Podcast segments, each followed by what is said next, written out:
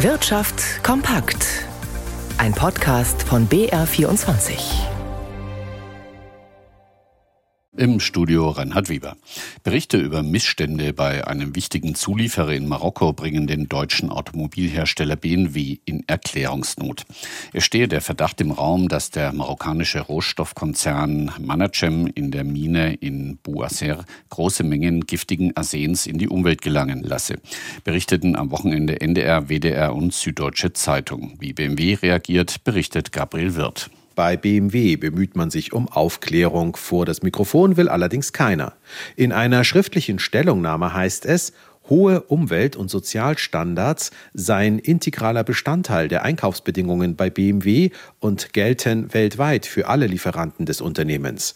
Mögliche Verstöße nehme man ernst und gehe diesen nach. Das gelte auch für die Bu Acer-Mine ihres Lieferanten Manacem.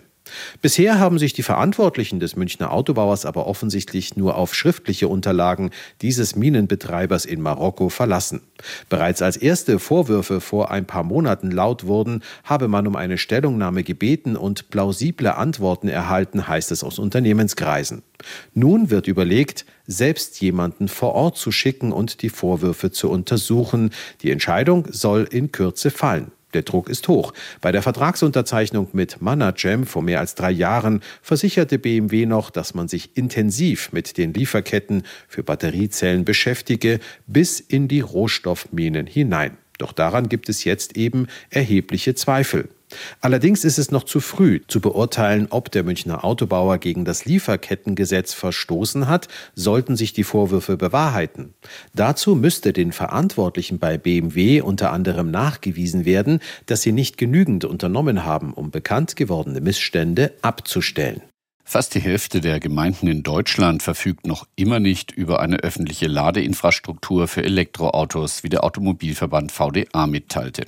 Um das Ziel von einer Million bis 2030 zu erreichen, das auch im Koalitionsvertrag steht, müsste sich das Ausbautempo der vergangenen zwölf Monate demnach mehr als verdreifachen.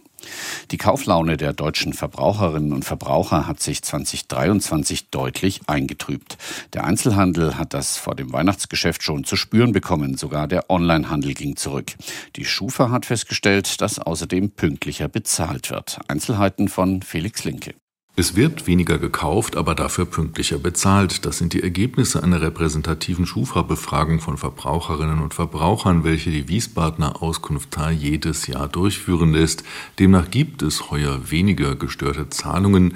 Die Menschen hätten ihr Konsumverhalten an die gestiegenen Preise angepasst. Sie kauften schlicht weniger ein, sagte Schufa-Vorstand Ole Schröder.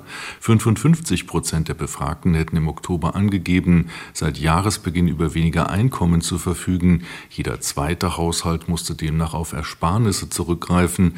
In jedem fünften Haushalt seien die Rücklagen aufgebraucht. Vor allem einkommensschwache Haushalte könnten immer schwerer noch etwas zurücklegen, hieß es in der Studie. Die Menschen halten daher ihr Geld zusammen. 74 Prozent gaben an, beim Einkaufen ganz bewusst weniger auszugeben. Es gebe außerdem den Trend, größere Zahlungsverpflichtungen bis zur Frist oder darüber hinaus aufzuschieben. Über die Vorwürfe zu einem Lieferanten von BMW haben wir gehört. Jan Plate in unserem BR24 Börsenstudio. Wie steht es denn da um die Aktie von BMW? Also da bleiben die Anleger so weit bisher ruhig. Die BMW-Aktien legen sogar fast ein Prozent zu. Laut Finanzkreisen soll Siemens Energy Garantien für Großprojekte in Höhe von 15 Milliarden Euro bekommen, wofür es vom Bund, dem Staat, Rückgarantien bei den Banken in Höhe von 7,5 Milliarden Euro gibt, berichtet das Handelsblatt.